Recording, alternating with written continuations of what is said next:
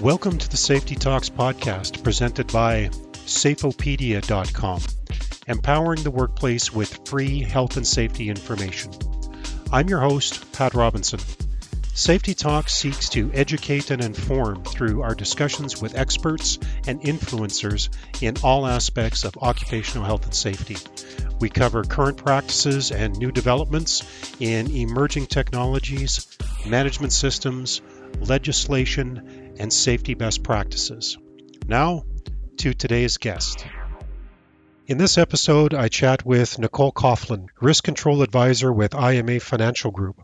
Nicole is a certified safety professional and a Bachelor of Science in Marine Biology from Hawaii Pacific University. She also holds a Master's in Business Administration with an emphasis on energy management from the University of Phoenix. Nicole's work experience includes health, safety, and hygiene management system development and implementation in the energy generation and oil and gas sectors. She is currently working in the insurance risk control side of this business. Our conversation is largely based on Nicole's presentation, Contractor Prequalification and Management Beyond the Database. This presentation has been delivered at ASSP events and elsewhere in 2019. Welcome, Nicole. Thank you. So, we have a, a, really good session ahead of us here. I think this will be a really good conversation, chock full of uh, real practical information and uh, examples uh, from uh, companies that you've worked with and uh, how um, the finer points of contractor management uh, can be implemented, um, and not just through the pre-qualification stage, but certainly into the active phase of a contract. So let's get grounded. Let's start with uh, current systems and methodology. Absolutely. So this um, entire topic kind of came up through not only my experience in working with various contractors, but my experience in working with the other systems that are out there to qualify contractors. So, a big part of these third party services kind of are a check the box sort of system. Uh, a lot of them will include either a score or a grade, and then it's up to really the owner operator or um, general contractor to develop this internal scale or grade of where the contractor stands with their safety program. Mm-hmm. And a lot of times, um, you know, everyone totally enjoys working with these systems. I always smile when I say that because I don't think everyone, ever, anyone ever jumps up and down that they're so excited to work in one of these systems and that they run really smoothly all the time and they're a lot of fun to be in. So we all know that they kind of go through a lot of the total recordable incident rate statistics. There's sometimes a safety questionnaire in there. You can look up past enforcement agency audits, whether it be OSHA, um, EPA, et cetera. There's other safety statistics and performance factors you can look up, but in a in a really limited fashion that's not based on field audits or leading indicators, especially around things like safety meetings or training. And then sometimes there's exemptions that the contractor can request an exemption for a program. Um, but really, it's about having the discussion around how a owner operator is going to develop their internal scale or grade, and what parameters are you holding your contractors to?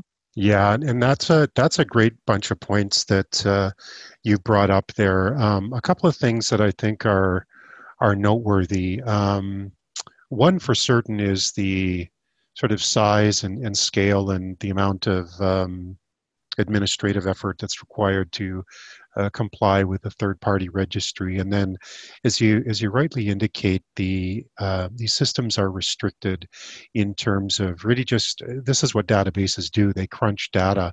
So it, it makes it difficult for those systems to uh, provide um, the knowledge and the reference points that um, hum- a human being would do when assessing a contractor. And um, and uh, even if you look at things like um, leading indicators versus lagging indicators, lagging indicators are fairly well established. They've been around for, for decades and decades and uh, um, seem to be well known and well embraced by um, broad swaths of um, of industry where leading indicators don't have the benefit of that. I think that there's probably a, a bunch of things that many, many companies would um, agree that, yeah, these are valuable indicators, but how do you distill them into, say, a, a, reporting mechanism that can be one size fits all or as commonly applied, say, as OSHA rates or, or something? Um, and something I, I, came across that I think sort of illustrates the um, the difficulty here is I came across an article in ENR magazine this was in uh, April of this year, and they have a, a, substantial story here called EMOD Madness. And the basic mm. gist of the story is that uh, there's, I think this is the port of San Francisco, that had um, established a uh, an EMR threshold of uh, 0.8 and anybody who was uh, worse than a 0.8 was being automatically disqualified from uh, bidding work to to the port. And so this this causes um, a lot of problems when there's this sort of arbitrary uh, approach to it using these lagging uh, metrics that you're you're talking about. So just examples exactly. where yeah these things can be really problematic. Yeah and we see it all the time working in the insurance industry where you know if they don't have a 1.0 EMR, the amount of business that they are awarded is greatly affected. Right. So it's not that black and white. You know, heavy emphasis on the contractor's lagging statistics really isn't the full picture. So when you're looking at uh, leading indicators, um, you mentioned a couple of things. You had mentioned uh, training, and I think orientation uh, fits in there somewhere. What would be valuable uh, leading indicators that a general contractor or a large owner operator that could be looking at? Some leading indicators could be things around, especially safety training, mm-hmm. not just for compliance, but what the behavior and culture uh, of safety is in that organization. Have they had any sort of safety leadership training? Are they doing developmental training? Um, and same thing with doing their own auditing and things like that. Um, taking a look beyond just a checklist type system and having a conversation with a contractor to qualify them whether it's a mom and pop shop and you're talking to the you know owner slash ceo slash cfo slash safety manager or sure. it's a bigger company and you're having the conversation with the risk manager or safety manager having those discussions and getting an established list of questions to guide that conversation yeah. could be really, really helpful and, and really learning about that contractor's methodology, setting the tone. Are they learning from previous incidents or are they not communicating lessons learned? Uh, that could be a very crucial part of a leading indicator. Yeah, I, I, couldn't agree more. You had mentioned um, leadership training, and um, the, the the nature and the flavor of the training that you provide, uh, line supervision and management, all the way up to executive management, is obviously different than technical training you might quantify in employees and maybe the first line of of supervision. Um, so, if there's an expectation that uh, the company establish um, certain things in terms of uh, culture and knowledge um, and be able to lead the safety effort, um, then it's a reasonable expectation to have them quantify what their training requirements for um, for management training in, in safety, loss management. There's a variety of things that uh, one might go looking for. So uh, I, I concur completely with that. So when you look at uh, the third-party verification services, there's a variety of things that they look at. Um, and again, uh, basically data and documentation uh, that gets uploaded to these systems. So at least there's um, capability to acquire um, information, but it's uh, once you've got that information, what you do with it. Exactly. And tracking certain things to expiration dates and renewal dates is really critical, especially when it comes to certificates of insurance or a contract or master service agreement um, even sometimes OSHA 300 logs, going back and looking to make sure that the fresh, you know, newly dated documents are uploaded um, to these systems, but also that someone's kind of keeping their eye on when these things expire. So, in terms of um, internal company verification, there's some key elements to consider there, yeah? Oh, absolutely. Yes. I mean, a big one I would say is a lot of companies sometimes will take on the the theory and persona that the lowest bid may win every time. Is it all about the money. and sometimes we know in running a business, it absolutely is.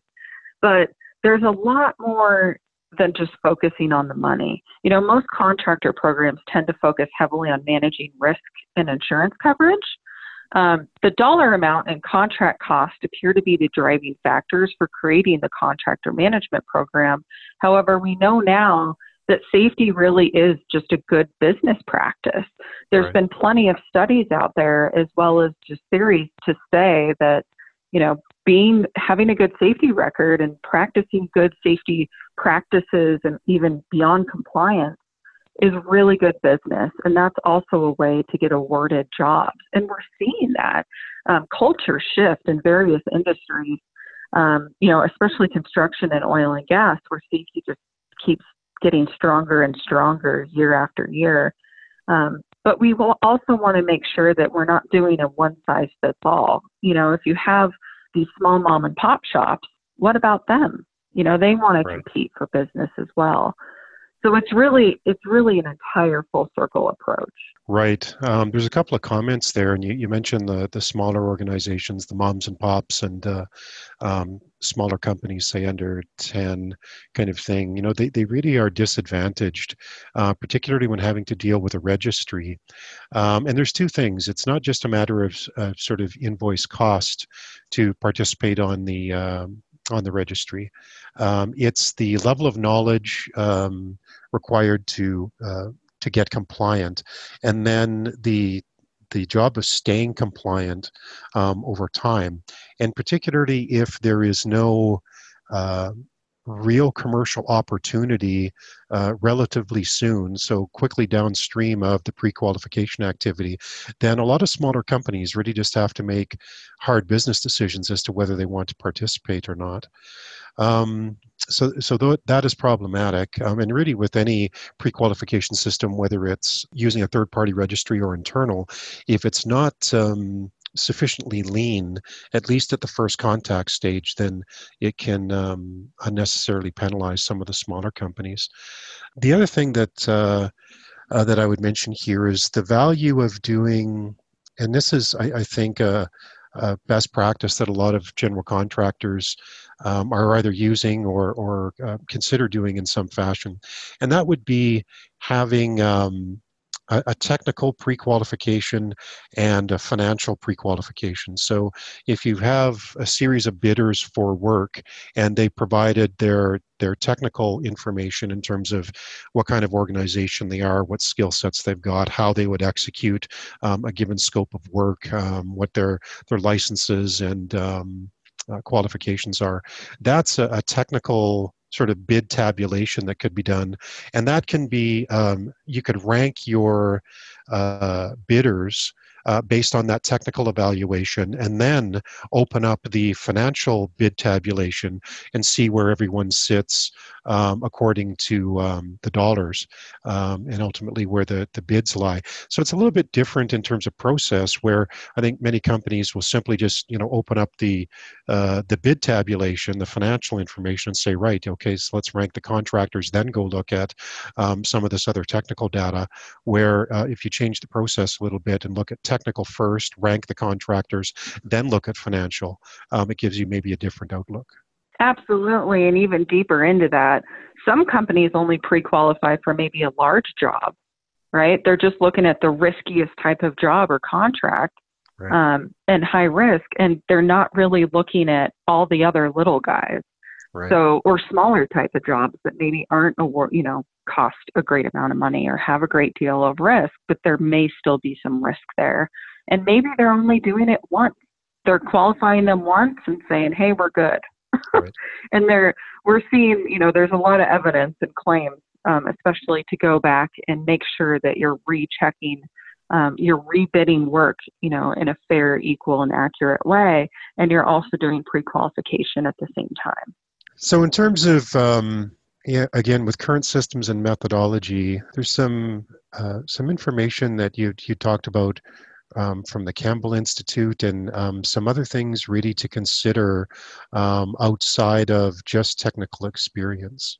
Absolutely. So the Campbell Institute put out a great study um, article back in, I believe it was 2015 and 2016, um, where they basically looked deeper into the contractor pre qualification process and how contracts are awarded for certain high risk contractors or work. And they basically came up with um, this statement that I absolutely love and live by, which is screening for high incident rates and avoiding contracts to high risk contractors not only reduces liability and insurance claims, but it creates safer work sites and increases the profitability for all parties involved. Right. Um, this was the Campbell Institute is tied to the National Safety Council, kind of as their research body. And um, I believe they put out a newer version of this too to kind of refine it. But they have some fantastic suggestions in that article that suggests, you know, are we valuing contractors' technical experience and past experience? Are we looking at their reputation and references? Um, or is it, again, just going back to the cost? Um, are we having them submit pro- proposed work methods as well as a project completion timeline? Um, and is safety and health part of that discussion?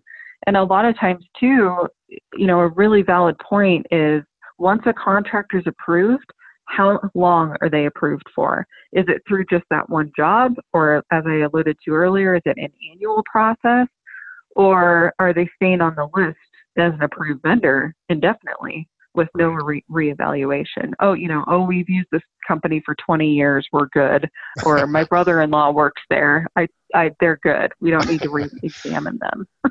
yeah, the number of times I, I've heard in in um, in my career where uh, the response was, "Hey, you know, we've worked with those guys for a decade. They can actually be exempted from the process. Uh, we know them so well." And and regarding the Campbell Institute, uh, I'm familiar with the uh, uh, the white paper you're um, referencing there, and in the show notes for uh, for this conversation, we'll put the link to um, that particular um, that particular article because it's a really good piece of work. These are these are really um, critical things that you've just mentioned regarding the the things that um, hiring organizations ought to value. When I was in uh, the construction industry myself, one of the things that we typically would look for in this area is a project specific execution plan. And um, just reviewing that document gave us some insight into a couple of things. And, and one was um, did the bidder look at our standards and did they um, create their project specific plan uh, around our minimum standards for the project? And where did they weave in their own activities? And it really just gave us um, some insight as to how much effort they put into it and gave us some expectations as to how they would sort of implement and roll out and, and uh, what our expectations for them to really just manage safety once they were mobilized would be. So that's just you know one example, and and I think probably a best practice for uh, companies that are doing project work where you sort of have um, a defined uh, start and stop. It's a little more difficult maybe in in longer term service industry kind of thing because. Um, sometimes work scope ebbs and flows and, and that kind of thing uh, but nonetheless just something that we had found valuable uh, in times past I think the the issue of um, how often you renew uh, as well, uh, because the idea that a contractor does not change um, over the course of years and their their capacity and um, uh, even their their safety performance um, should be reviewed um, more than just once. Uh, once you're on a list is is one thing, and that's an important step. But maintenance uh, ongoing uh, of uh, a preferred contractor or an approved contractor list, as you suggest, is also a, a pretty key thing. So, if there's an example you could use in in this area. Um, uh, there are some case studies that we had talked about in prep for this conversation yeah, absolutely. So I was working in the oil and gas industry several years ago, um, and it was one of the first fatalities, unfortunately, I had investigated. But what had happened was um, the owner operator that I had worked for, we were using a third party verification system to pre qualify a contractor. Um, and in this case, this contractor who had the fatality had a perfect score. So all the boxes were checked safety programs looks great, your TRIR and EMR, all that looks great. The fatality occurred basically in the back of a hydrovac tank truck. So it's basically an enclosed um, container system on the back of this truck, and it has an agitator in the bottom of it. Mm-hmm. And what had happened was the employee decided, the contractor decided to climb into the back of that truck to clean out some sand that had gotten stuck in the agitator. Um, no lockout tagout was performed to basically make sure that there was no residual energy that was going to start up that agitator. And um, as soon as he got in there with the pressure washer and loosened up some of that thick sand, sand um, it came loose and the agitator ended up pinning him. Um, super, it was really, really sad. A young guy with a family. Um, this was up in North Dakota. And of course, this, this space that he entered was also a permit required confined space.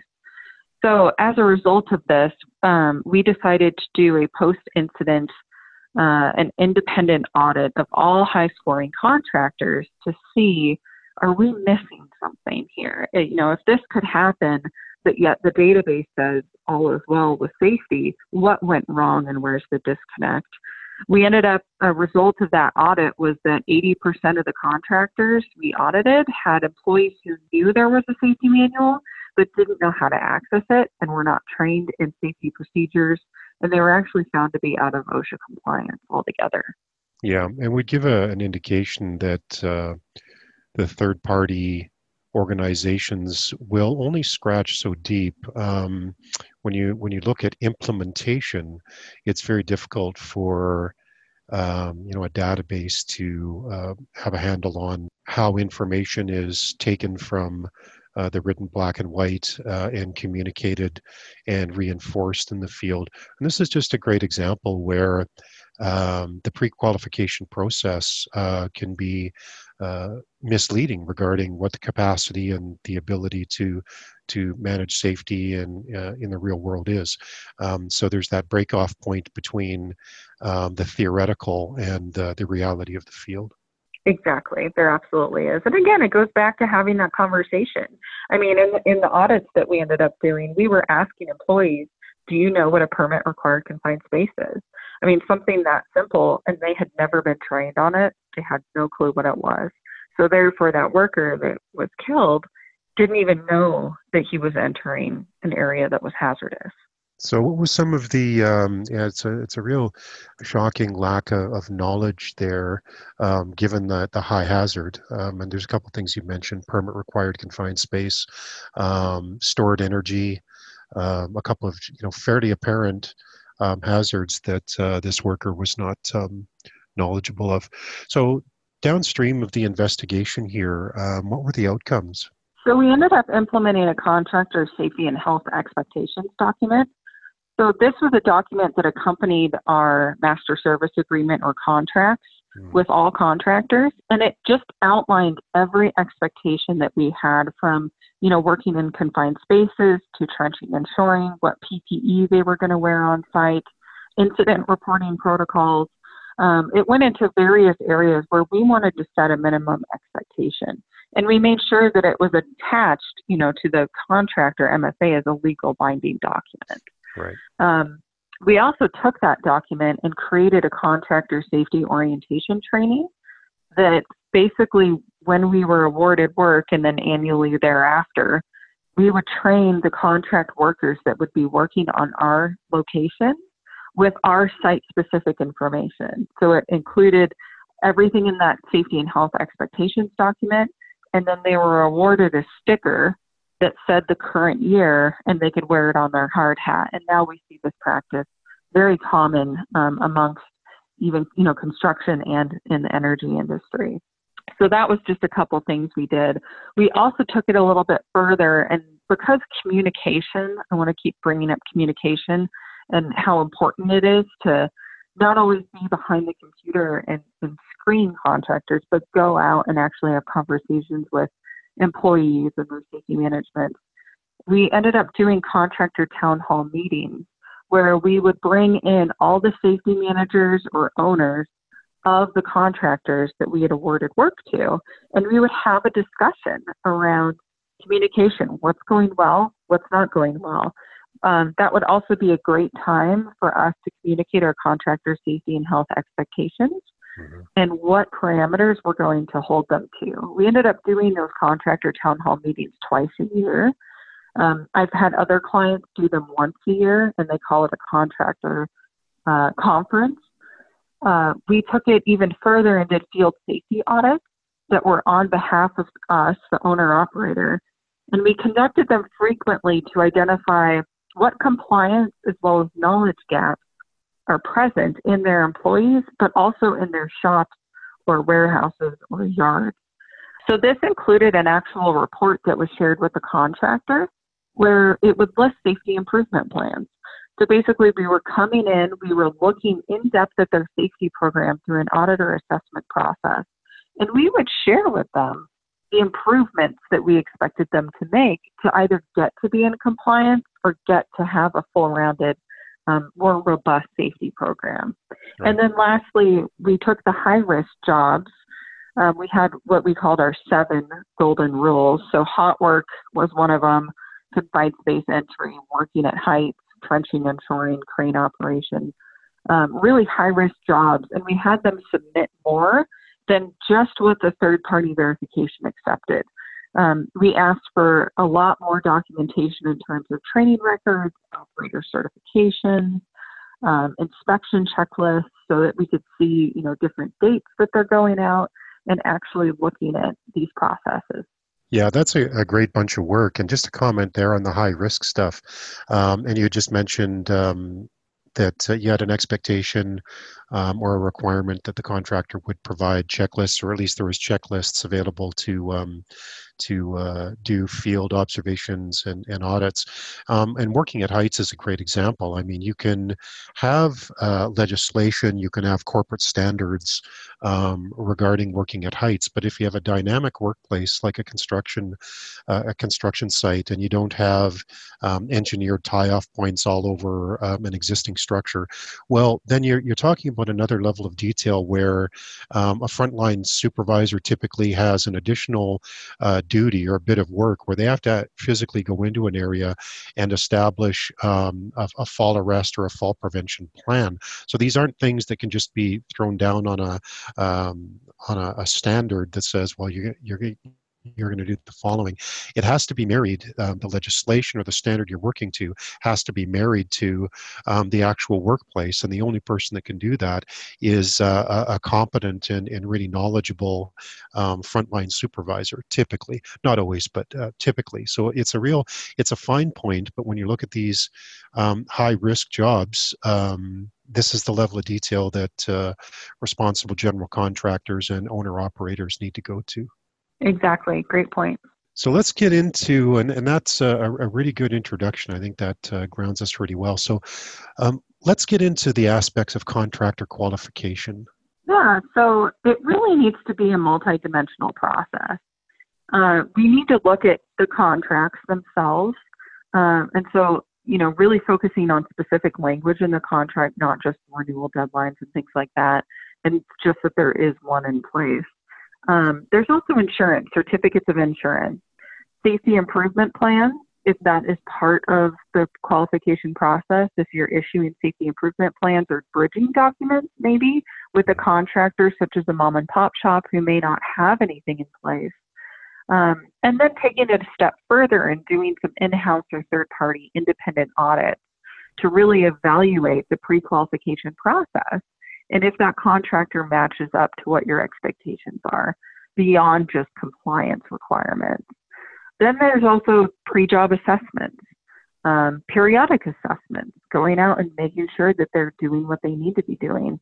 Um, and then there's training and orientation. So, really, it goes beyond the pre qualification step. Once those procedures, policies, training documents are submitted, and all the contractors are signed that they're in agreement with your safety culture, um, organizations must ensure that these things actually take place. Yeah. So it's easy to put on paper, I am safe. So if we are never following up on that statement, how do we know whether or not they are operating on luck?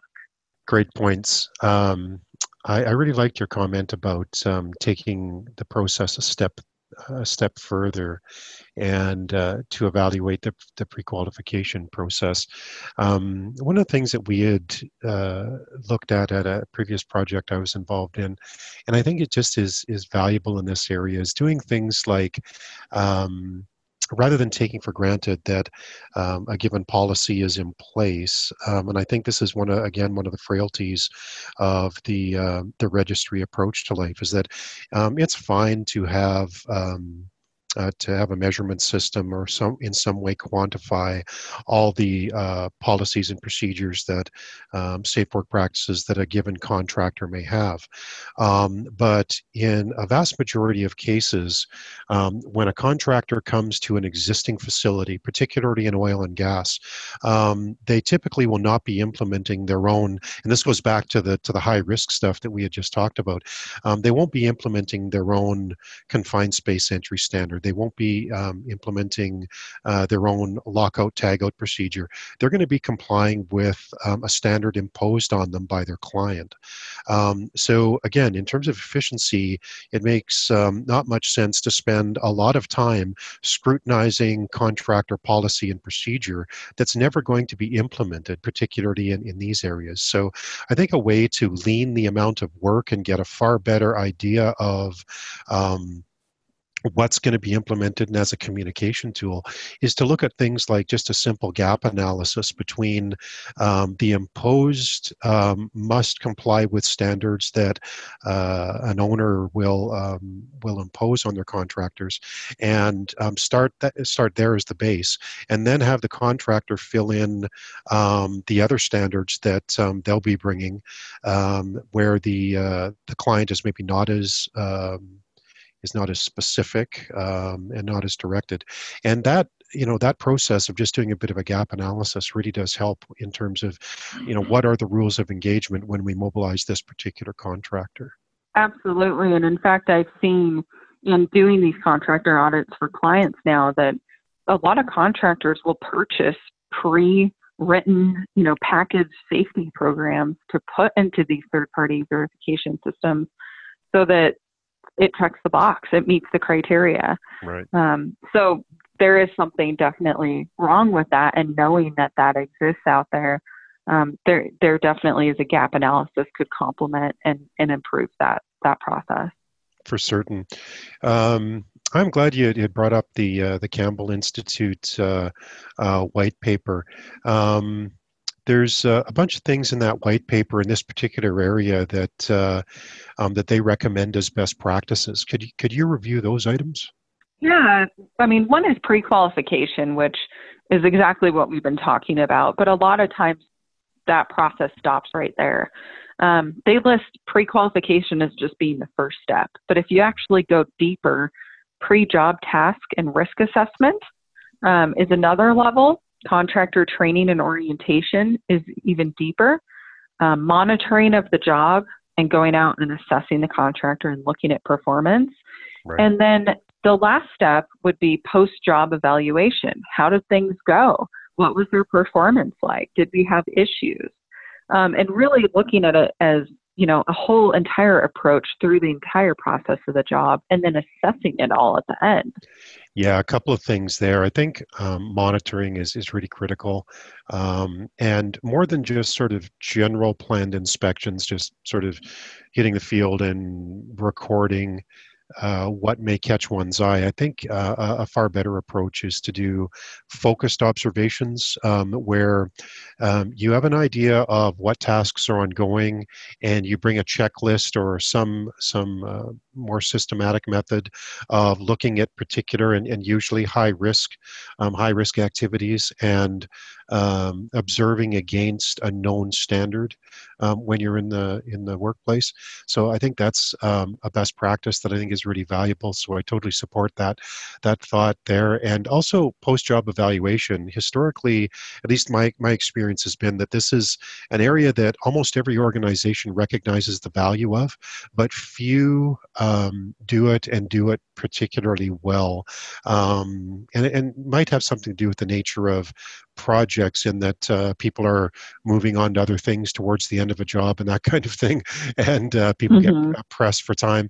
Um, but nonetheless, it's such a valuable um, activity to be looking at. Okay, well, how did we how did we do? How did the contractor do? What are areas that um, uh, could be identified for improvement down the line? And um, if we mobilize this contractor at some point um, down the line, do we uh, have some resource documents or something recorded um, where we can work with them to get them up to the next level of, of expected performance? So let's talk about uh, contract uh, and ma- contracts and master service agreements, and and where some of the controls and value added pieces can be here. So I actually have a, a kind of a funny story, although the the um, contractor didn't think it was funny. this is one of our clients who had a contract between them um, and a subcontractor. Well, they were the subcontractor, so it was between them and the owner operator. Um, and within the contract in fine print, it said that they would be required to provide one safety lunch. Um, it did not specify which lunch, and they actually um, decided one day, the owner operator came out and said, Hey, you know, we all have been safe, or the GC came out and said, We have all been safe this amount of days. Um, you know, we need to have the safety lunch now. Well, they just ordered the lunch and it ended up costing around $10,000. Um, much to the contractor's surprise, they were like, What do you mean we have to pay for this?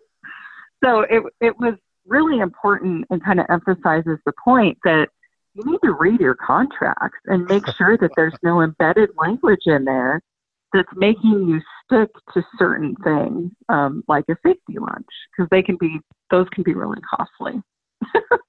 I, I, think that's uh, I think that's a great example, and I would say. Um, again, in, in, my experience in the construction business, um, it was generally fairly rare that uh, field safety people, so project assigned uh, health and safety professionals were actually familiar with the health and safety specific requirements that were written into uh, the contract. Um, so I understand that there's you know some methodology or pathology, whatever you might call it, um, as to why you would not necessarily share all the all the commercial terms and various other things with um, maybe the safety folks and quality and and um, some of the others. Uh, but certainly the safety requirements, everybody should know what's embedded into the contract and uh, what is not. Yeah, absolutely. And we actually had another um, a case study with an oil and gas operator where they hired a third party water hauler. Yep. Very typical, very common in this industry. And um, the trucking company had a $1 million policy. Well, the truck ran a stop sign hit a car. Um, it killed two children in the back seat. The mother in the front seat survived. Um, the contract required an $11 million policy as well as listing um, the contractor as an additional insured endorsement on right. their insurance. And as a result, the company ended up paying 3.2 million after the first million limit um, or deductible, so to speak, and they built a park in their memory, which was also a million dollar project. So as a result of this alone, that company, as well as we, you know, preach this all the time, that if a contract states specific limits or information, ensure that it's actually in place. Um, the $11 million policy and an additional insured endorsement would have been adequate in this case, but no one actually checked to see that it was actually in place. Such critical points. Now, a really tragic outcome here with the uh, the deaths of two children and um, probably a mother that was uh, um, significantly banged up if uh, the incident was of that high severity. And also, um, really stresses the point that, that you've just made regarding um, actually uh, having a, a, means to verify insurance specifics. Um, an additional insured requirement or an additional insured endorsement is becoming just absolutely mainstream these days. Um, a few years ago, and and uh, Nicole, you'd have uh, good reference points um, for this, given that um, insurance is is your your business. Um, but mm-hmm. it's a couple of years ago, additional insured a few years ago was um, you know not as mainstream as it is now, and it's becoming just absolutely uh, as, as, common um, as anything you'll see. And there's just a, a huge delta, obviously, between um, holding a $1 million policy versus the $11 million policy that was specified. So there's just a, a vast amount of risk here for uh, both contractor and client. Yep, and we are seeing insurance carriers actually not only request this anymore for their for their clients, but actually start to require it. Yeah, so I'd say this is an area where um, a database, whether it's a, homegrown access thing or, or a third party, uh, a third party system, um, can be used effectively. But and, and this is the kind of detail that a purchaser of these kinds of systems, or if someone is setting up um, uh, a homegrown database. Um, but this is the, the, the kind of information that the system needs to be capable of of uh, providing to you. So, what are the additional insureds? Um, what are their names? Um, what are the policy amounts? And are those certificates uh, valid? if there's only one thing that you ever did in terms of uh, contractor pre-qualification and, and trying to reduce risk is to ensure that um, that subcontractor is insured and um, the insurance stays in force. So um, great, uh, great example there. So, what about MSAs um, and, and contracts? Is there some finer points here that uh, contractors can keep in mind? Yeah. So, if you're part of you know pre-qualifying a contractor in your organization things to make sure that you include in a contract or a master service agreement that you're not just googling you know what to include in a contract off the internet um, yeah. It is a legal binding document, so it needs to definitely run through a lawyer or a legal team. Um, however, at least a bare minimum, um, a contract needs to include a copy of the contract, so you need to have one between the company as well as the contractor. So make sure one is in place. It doesn't matter the size of the work or the size of the contractor, one needs to be in place, even if it's an independent contractor um, there should be a contract in place. Uh, also, a supplemental waiver and or supplemental contractual declaration that's signed and notarized between the two parties. You want to make sure that you have a separation of church and state, um, so to speak, between the contractor and the owner operator. Um, you want to you don't want to get into employment law. So, for example, it's fine to have a completion schedule and a range of the mutual, mutually agreeable work hours but you don't want to be dictating every single thing the contractor does or even doing things like buying them training or buying them a computer. Um, we want to make sure that we have that separation listed in the contract. Mm-hmm. Um, also, make sure that it includes the scope of work. At the end of the day, if the contractor decides that they don't want to do what was mutually agreed upon at the very beginning, this contract is your legal binding document to go back to and make sure that the scope of work is listed in there, your payment terms are listed in there, um, any safety expectations, as I mentioned earlier with the contractor safety and health expectations document. You want to also have an indemnification clause that the contractor agrees to protect, defend, indemnify, and hold harmless the operator, its joint owners, its subsidiary and affiliated companies against all claims, demands, and causes of action. Mm-hmm. That is a standard indemnification clause that should be in there. Um, you also want to make sure that the contractor at all times will assume liability. That's another sentence that could be in there um, for whatever behavior that they do or cause while working on your location. And then last is legal jurisdiction. What laws are we talking about in what state are they working in only one state or are they working in multiple states for you? Yeah, lot, lots to consider there. All of those things are, are just so critically important. And uh, bottom line is is that um, these things can only be covered under a contract, as you suggest, or an MSA, uh, master service agreement.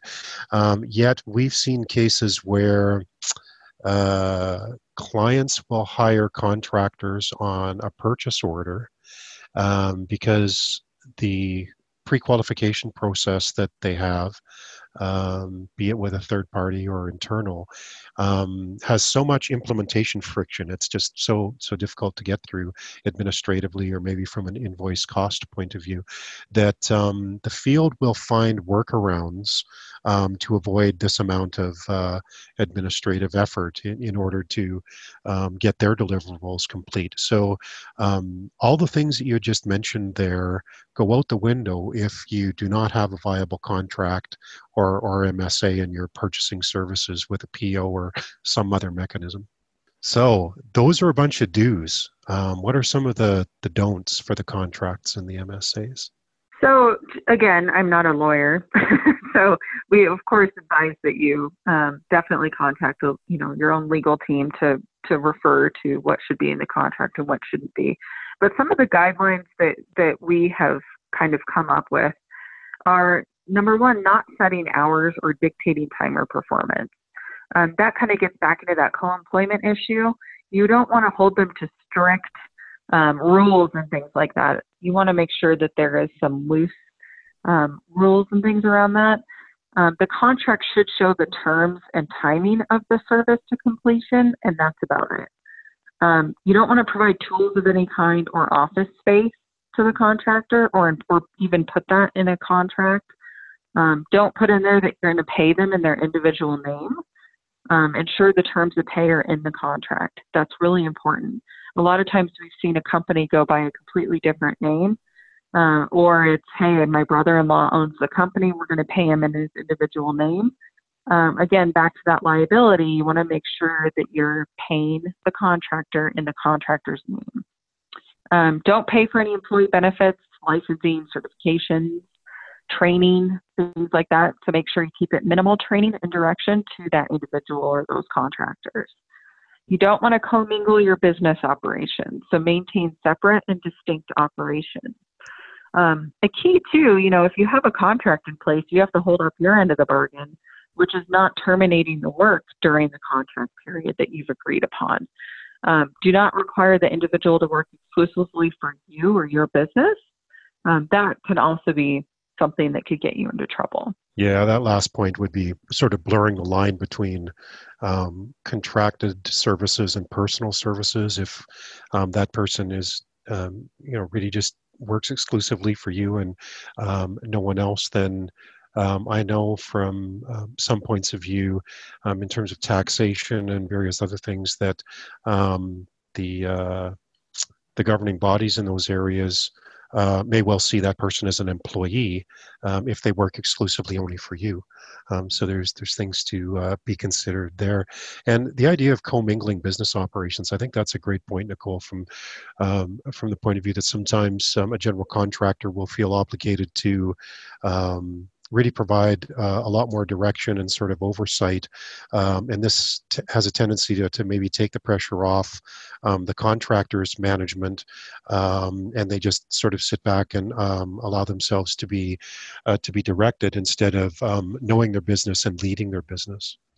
So insurance this is such a big uh, such a big piece and we've talked a little bit about it but um, uh, you and I chatted about uh, uh, a case study here regarding um, insurance and um, some things that we could be mindful of there. Exactly, yes. And a certificate of insurance, you know, is good to have in hand to prove that insurance has been procured by the contractor, but is that really enough? And this case study really emphasizes that. Um, a little bit of background on what happened here. There was a general contractor that was contracted with a roofer um, to partially remove and then install a new roof on a school. And the roofer was contractually required to defend and indemnify the general contractor, as well as provide any additional endorsement, um, additional insured endorsement, excuse me, for ongoing and completed operations for any claim resulting in the roofer's own negligence. So what ended up happening was a thunderstorm, of course, came by and struck the school while part of the roof was removed. Um, and it was inadequately inadequately covered by the roofer. So of course, water entered the interior, um, with a larger amount of damage being to the existing roof. Mm-hmm. Uh, the owner called a mitigation company, but never told the general contractor about this incident. And the mitigation company did not understand the materials of the existing roof, or that there were roofing operations in place. Um, and once the general contractor was advised of the damage, it ended up being too late for the roof to be dried out and completely um, and completed as planned because two thirds of that roof had been removed, structurally compromising the entire roof. Oh. So, what ended up happening was the general contractor routinely worked with this roofer, but they never followed up regarding proof of insurance for this project. Um, the roofer allowed his insurance policy to lapse and just kept doing business as is. Um, the school ended up suing the roofer, and the roofer was going to allow a default verdict. And the general contractor's carrier provided defense to the roofer.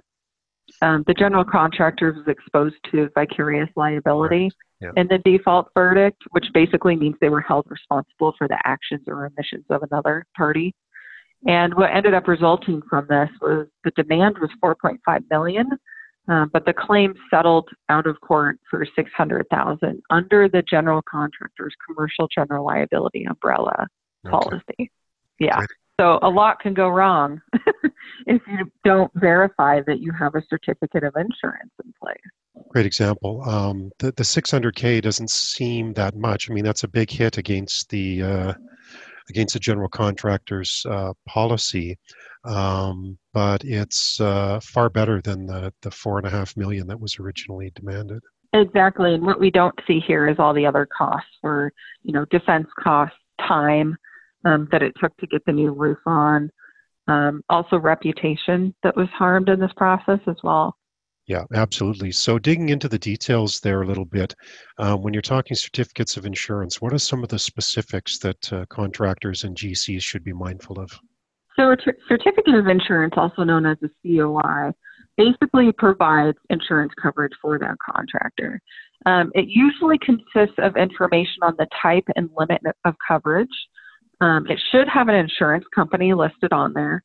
There should also be a policy number for that insurance coverage listed on there. The named insured should be listed on the COI, meaning the contractor's name, not some individual's name. And it should have the policy's effective periods, which typically are one year. These are all critical parameters to look at to make sure that they have not only general liability, but also work comp coverage um, in force for the contractor's business. So we see too, you know, what is your responsibility? At the end of the day, you know, in this case study, we saw that there was an established relationship. This may lead to complacency on our part because of the trust in that relationship. But as right. we saw, this trust led to the general contractor insurance, um, you know, paying for something that they should have not had any responsibility in. So when we look deeper kind of at this, you know, insurance carriers or insurance brokers a lot of times offer certificate of insurance tracking tools because again they do expire typically every year. And it takes a lot more sometimes than just reaching out to a contractor and asking for a current certification. Sometimes you really have to push them and track it down almost. Right. Um, you know most data management systems they will have a coi tracker for companies to utilize. So if you don't have methodology for one now um, I would absolutely recommend getting something in place so that you're looking at that. A little bit more around, you know, your responsibility. You want to verify the name on the certificate of insurance matches the contracting company exactly. If there's any difference, that means that they're not insured. So, you know, at a company I worked at before, the electrician had about three different names that he used to perform work under, but only one of those was his actual company name and not the one that he wrote the contract with or certificate of insurance with.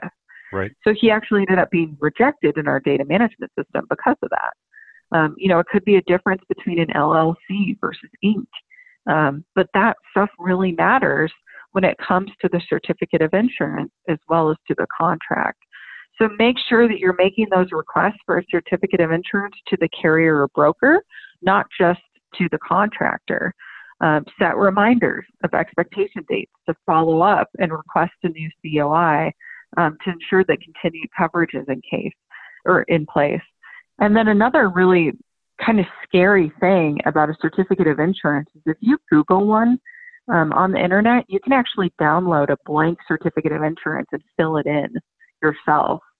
Um, and we've seen some contractors do this. They've put in fake numbers, fake policy names, to, and so you really do need to sometimes dig deeper and verify this information. Yeah, that uh, that is a little bit worrisome.